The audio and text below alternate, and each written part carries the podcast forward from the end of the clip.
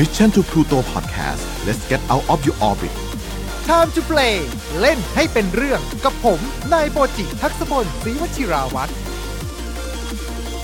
เอาละครับ ยินดีต้อนรับสู่พอดแคสต์ Time to play เล่นให้เป็นเรื่องกับผม นายโปจิ ถ้าเกิดว่าคุณชอบเราคือเพื่อนกันนะครับ มาพูดถึงแอนิเมชันแล้วก็หนังอย่างอากิระเบดลันเนอร์ Matrix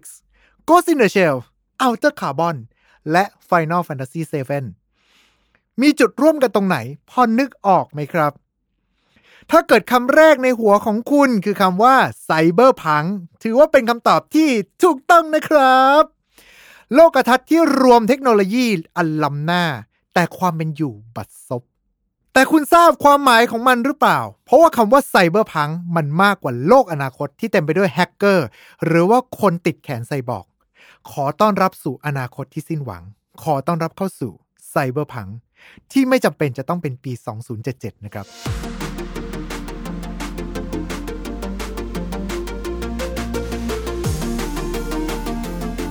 ก่อนอื่นเลยนะฮะ เรามาทำความเข้าใจของแก่นความหมายของคำว่าพังกันก่อน ความหมายที่แท้จริงคือความเป็นอิสระ ไม่ยึดติดกับกรอบใด ๆ เป็นแสลงที่เริ่มใช้กันในยุค 70 นะฮะ จากประเทศอังกฤษในฐานะของผู้ต่อต้านระบบ Rage Against System หรือผู้ที่ยึดถือแนวคิดแบบอนาธิปไตย ผู้ที่ไร้กฎเกณฑ์ที่มาครอบแนวคิดหรือการกระทำนั้น จุดกำเนิดของไซเบอร์พังก็เริ่มขึ้นในช่วงยุคนี้เช่นเดียวกัน จากนวนิยายแนววิทยาศาสตร์ ที่เริ่มผนวกความไฮเทคเข้ามา จากการกำเนิดของเครื่องคอมพิวเตอร์ และการพัฒนาด้านเทคโนโลยีไอทีเกิดเป็นนวนิยายวิทยาศาสตร์ไซไฟแนวใหม่ๆ ที่ผนวกเทคโนโลยีที่น่าจะเป็นมากขึ้นมากกว่าความเพ้อฝัน แฟนตาซี หรือตำนานเทพปกรณัมจากโลกในอดีต cyberpunk นะครับถือว่าเป็นผลผลิตที่เกิดขึ้นจากสังคม ในช่วงหลังยุคสงครามโลกครั้งที่ 2 ไปจนถึงช่วงยุคสงครามเย็น การสอดแนมจากรัฐบาล ความรุดหน้าทางด้านเทคโนโลยีดิจิตอลการที่ทุกบ้านมี PC เป็นของตัวเอง สมัยที่สถิติด้านอาชญากรรมสูงขึ้นอย่างมีนัยยะ ยุคที่เศรษฐกิจสหรัฐล่มสลาย และการบุกด้านวัฒนธรรมจากโลกตะวันออก โลกที่มีความกลัวเป็นที่ตั้ง และการแทรกซึมเข้าสู่ชีวิตประจำวันอันสงบสุขของชาวสหรัฐอเมริกา ในยุคนี้เอง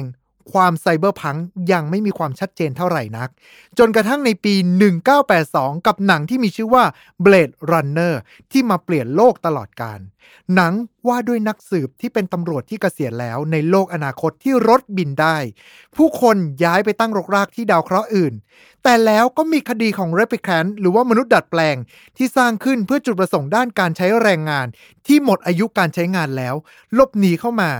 ตัวเอกจึงต้องตามสืบและเสาะหาเลปิแคนเหล่านี้ ในโลกที่เต็มไปด้วยตึกระฟ้า แม้ในยามค่ำคืน แสงนีออนจากตึกรามบ้านช่อง และป้ายโฆษณาให้เทคโฮโลแกรมยังสว่างสวัย โลกที่เต็มไปด้วยอาชญากรรม แม้จะมีความเจริญด้านวัตถุ แต่จิตใจของมนุษย์กลับตกต่ำ ก่อนที่เราจะไปมากกว่านี้นะฮะ เดี๋ยวจะกลายเป็นรายการสปอยหนังกันซะก่อนนะครับ ตัวหนัง Blade Runner เองเป็นการกระตุ้น Cyberpunk ขึ้นมา ให้กับทุกๆคนได้รับรู้กัน แต่จุดกระตุ้นของคำว่า Cyberpunk อีกจุดหนึ่งนั่นก็คือนวนิยายวิทยาศาสตร์ของวิลเลียมกิบสัน ที่มีชื่อว่า Neuromancer ในปี 1984 ที่พูดถึงอดีตอาชญากรคาวบอยคอนโซลหรือที่เรียกว่าแฮกเกอร์นั่นเองนะฮะ ที่แฮกข้อมูลบน Cyberspace หรือ โลกอินเทอร์เน็ตนั่นเองนะครับ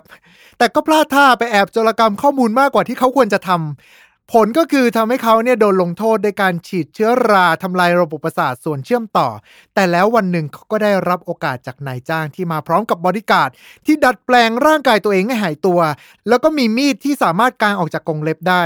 เมื่อรักษาสำเร็จภารกิจของเขาคือให้แฮ็กเข้าระบบ Cyberspaceที่มีชื่อว่า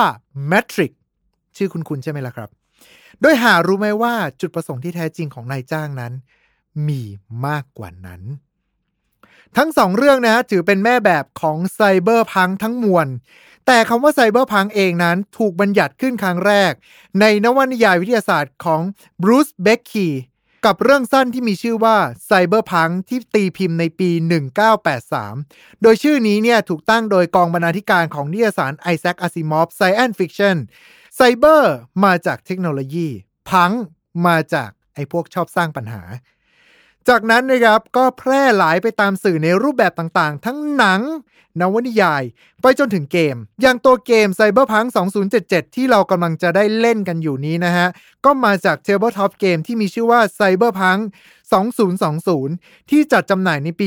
1988 นั่นเอง ในยุคนั้นนะฮะเราเชื่อว่าโลกหลังยุค 2000 เนี่ย เราจะสามารถดัดแปลงร่างกายเราให้เป็นไซบอร์กแล้วก็มีรถบินได้ครับ แต่ Cyberpunk คืออะไร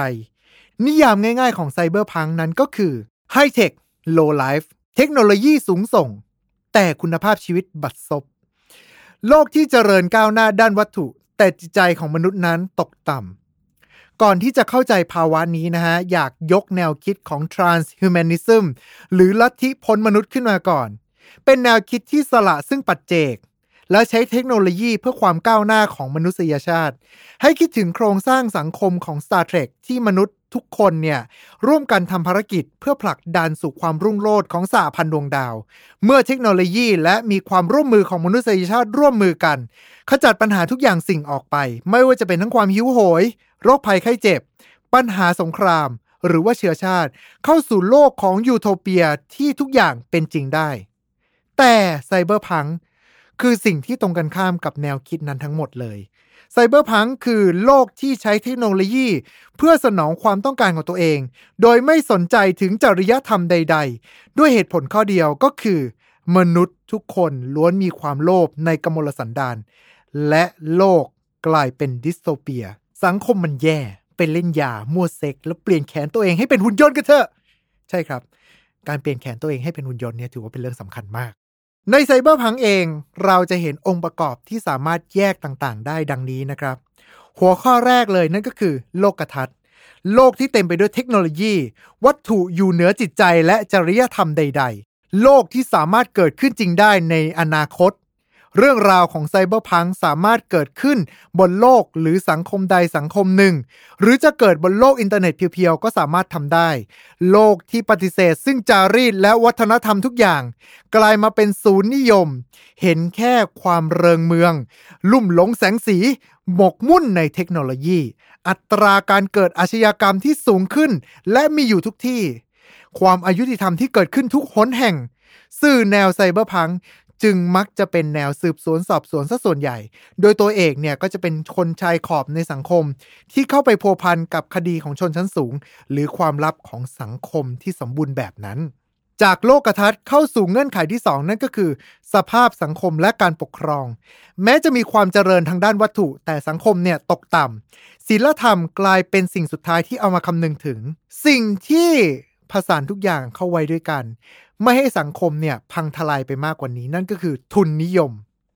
ทุนนิยมมีอยู่ทุกที่ ไม่ว่าจะเป็นโฆษณาที่ล่องลอยผ่านเครื่องฉายโฮโลแกรม ตามตึกราบ้านช่อง การเก็บข้อมูลของผู้คนที่ใช้ชีวิตประจำวัน เพื่อหาข้อมูลทางสถิติที่แม่นยำเพื่อกลับมาเป็นโฆษณาอีกรอบหนึ่ง หรือในแมทริกที่เครื่องจักรเนี่ยให้ทางเลือกในการใช้ชีวิตอย่างรู้หรา แลกกับการสละซึ่ง ความเป็นอิสรภาพ และกลับเข้ามาใช้ชีวิตในโลกเสมือนที่ชื่อว่าแมทริกนั้น ทุนนิยมที่โอบร้อมผู้คนเอาไว้ กลายมาเป็นระบบที่ไม่สามารถแยกออกจากกันได้ ต้องใช้ชีวิตอยู่กับมัน และสุดท้ายมันคือเจ้าชีวิตของเราอย่างไม่รู้ตัว เงินที่กำหนดชนชั้น ความยุติธรรมตามสัดส่วนพึงมี ถ้าเงินเยอะ ความยุติธรรมก็จะมาถึงไวกว่าพวกรากหญ้า ก็นอนตายซากอยู่ข้างถนน รัฐบาลที่ถูกควบคุมโดยกลุ่มทุนอีกชั้นหนึ่ง การสอดส่องประชาชน ไม่เหลือทั้งอิสระและความปลอดภัยใด ๆ เอาจริงๆนะครับ ถ้าเกิดคำนึงถึง 2 เงื่อนไขที่ผ่านมาไซเบอร์พังก็ดูเหมือนจะเป็นโลกที่เราพอจะเห็นกันได้ ในปัจจุบันนี้ดีนะฮะและสุดท้ายคือตัวละครเอก ในโลกที่ความเจริญด้านวัตถุ เหลื่อมล้ำเกินกว่าศิลธรรม หล่อหลอมให้ตัวเอกกลายมาเป็นมนุษย์เทาๆ แนว Anti-hero ที่ไม่ต้องการจะเปลี่ยนแปลงสังคมสู่ภพภูมิที่สูงขึ้น แต่ทำทุกอย่างเพื่อตอบสนองตัวเองเท่านั้นพระเอกใน Cyberpunk นี้ก็จะได้รับอิทธิพลจากหนังยุค Neo-noirที่มุ่งเน้นหาความปรารถนาลับที่อยู่ในใจ ผสานกับหนังแนวสืบสวนสอบสวนแนวนักสืบโหดเหี้ยมหรือว่า Hardboiled Detective ที่ไม่ยี่หระกับกฎเกณฑ์ใด ๆ กระสุนสักนัดหรือการล้วงเข้าไปแฮ็กข้อมูลในสมองเนี่ย อาจจะดูง่ายกว่าการเจรจาเป็นไหนๆตัวเอกอาจจะเคยเป็นคนที่อยู่เป็นส่วนหนึ่งของระบบ ที่เห็นความจริงอันเน่าเฟะหรือคนชายขอบที่พยายามจะต่อต้านระบบก็ได้ ในขณะที่ตัวร้ายมักจะอยู่ในสถานะสังคมที่สูงกว่า คนที่ไต่เต้า อยู่ในระบบจนถึงจุดสูงสุด หรืออาจจะเป็นผู้ที่สูงสักที่คุมทุกอย่างอยู่เบื้องหลัง โลกที่บิดเบี้ยว ความจริงที่บิดเบือน โลกที่เขาเหล่านี้จะต้องเอาชีวิตรอดให้ได้ ไม่ทางใดก็ทางหนึ่ง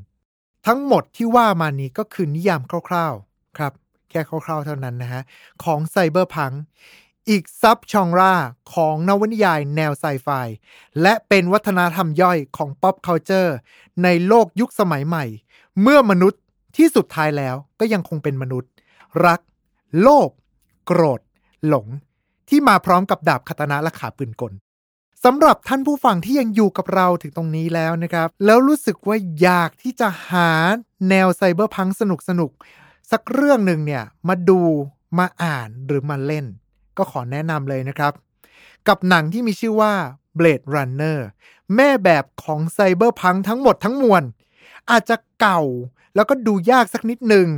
แต่ก็จะทำให้เราเนี่ยสามารถเข้าใจโลกทัศน์ของหนังแนวนี้ได้ดีขึ้น และที่สำคัญเลยนะครับ เพศของเรื่องครับแฮร์ริสันฟอร์ดในยุคนั้นเนี่ยกำลังหนุ่มฟ้อหล่อเฟี้ยวกันเลยทีเดียวนะฮะ จากนั้นถ้าเกิดว่ารู้สึกว่าฝั่งของ Blade Runner เนี่ยอาจจะดูแล้วมัน Production มันเก่าไปนิดนึง ดูยากไปหน่อยนึง ก็แนะนำครับกับ Matrix สำหรับ ทั้ง 3 ภาคเลยนะฮะ แนะนำให้ดูกันเลยทีเดียว เป็นหนังแนว Cyberpunk ที่เกิดขึ้นในโลกดิจิตอลเกือบจะเพียวๆทั้งหมดเลย แล้วก็ถ้าเกิดว่าย้อนกลับมาอีกนิดนึง ถ้าเกิดว่าคุณชอบคีนูรีฟจาก The Matrix แล้ว ก็แนะนำหนังเรื่องนี้กับจอห์นนี่เนโมนิกอันนี้เนี่ยก็จะเป็นแนวไซเบอร์พังที่พูดถึงมนุษย์ที่ทำหน้าที่คอยเก็บข้อมูลแล้วก็ส่งต่อข้อมูลนั้น ให้คิดซะว่าเป็น USB เดินได้ โดยข้อมูลของมนุษย์ที่อยู่ในสมองนั้นสามารถเก็บได้อย่างมหาศาล อยู่ที่ 320 กิกะไบต์ ถ้าเกิดมาเทียบกับความเป็นจริงนะทุกวันนี้นะฮะหเทราไบต์นี่คืออยู่ในประมาณหนึ่งฝ่ามือของเราได้นะครับ แต่ว่าในยุคนั้นก็ต้องเข้าใจว่าเทคโนโลยียังไม่ล้ำหน้าเท่าไหร่นะฮะ ดังนั้นก็เลยตีความว่าสมองมนุษย์สามารถเก็บข้อมูลได้อย่างมหาศาลอยู่ที่ 320 กิกและถ้าเกิดว่าคุณอาจจะไม่อยากดูหนังก็แนะนำนะครับ บน Netflix กับซีรีส์ Outer Carbon เรื่องนี้ก็เป็นแนว Cyberpunk แท้ๆเลย ที่แนะนำให้นั่งดูกัน แต่ถ้าเกิดว่าไม่อยากดูหนังคนแสดงนะครับ หรือว่าไม่อยากดูซีรีส์ ชอบดูแนวอนิเมะหรือแอนิเมชันมากกว่าเนี่ย ก็แนะนำกับเรื่องนี้แอนิเมชันหนังระดับตำนานอากิระสำหรับเรื่องนี้ก็จะพูดถึงสภาวะสังคมความเป็น Cyberpunk ได้อย่างดีเลยทีเดียว Ghost in the Shell อันนี้อาจจะเก่าหน่อยหาสามารถที่จะดูได้ทาง Netflix แต่ว่า Ghost in the Shell เนี่ย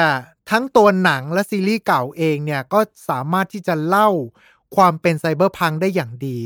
ก็แนะนำให้ดูในรูปแบบของซีรีส์เก่าๆหน่อยเนี่ย อันนั้นเนี่ยบอกได้เลยนะครับว่าได้ครบทุกอารมณ์จริง ๆ แล้วถ้าเกิดว่าไม่ชอบดูแอนิเมชันชอบอ่านมากกว่า อันนี้แนะนำอีกเรื่องหนึ่งก็คือเรื่องกันมุ ไซบอร์กเพชฌฆาตครับ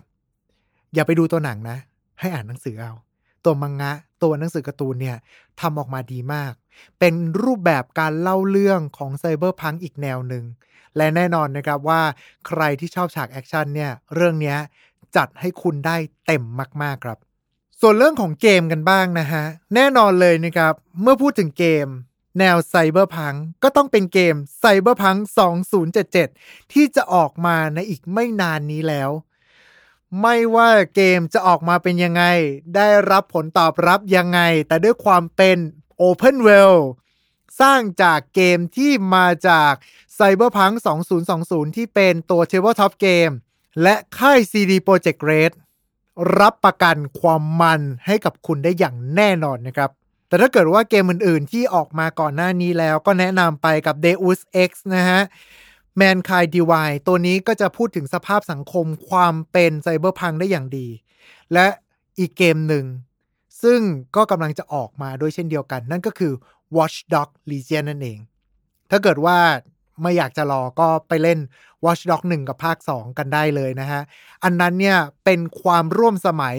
ระหว่างไซเบอร์พังและโลกความเป็นจริงได้อย่างดีเลยทีเดียว และนี่แหละครับก็คือไซเบอร์พังอีกหนึ่งซับชองราของไซไฟที่หลายๆ คนหลงไหลกันนั่นเองนะครับ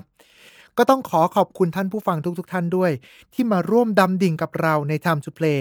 ในวันนี้ ถ้าเกิดว่าใครที่ชื่นชอบแนว Cyberpunk สามารถที่จะคอมเมนต์กันด้านล่างได้นะครับว่า แล้ว Cyberpunk ในใจของคุณที่ชื่นชอบเนี่ยมีเรื่องอะไรบ้าง ถ้าเกิดว่าไม่ได้ยกตัวอย่างมาก่อนหน้านี้แล้ว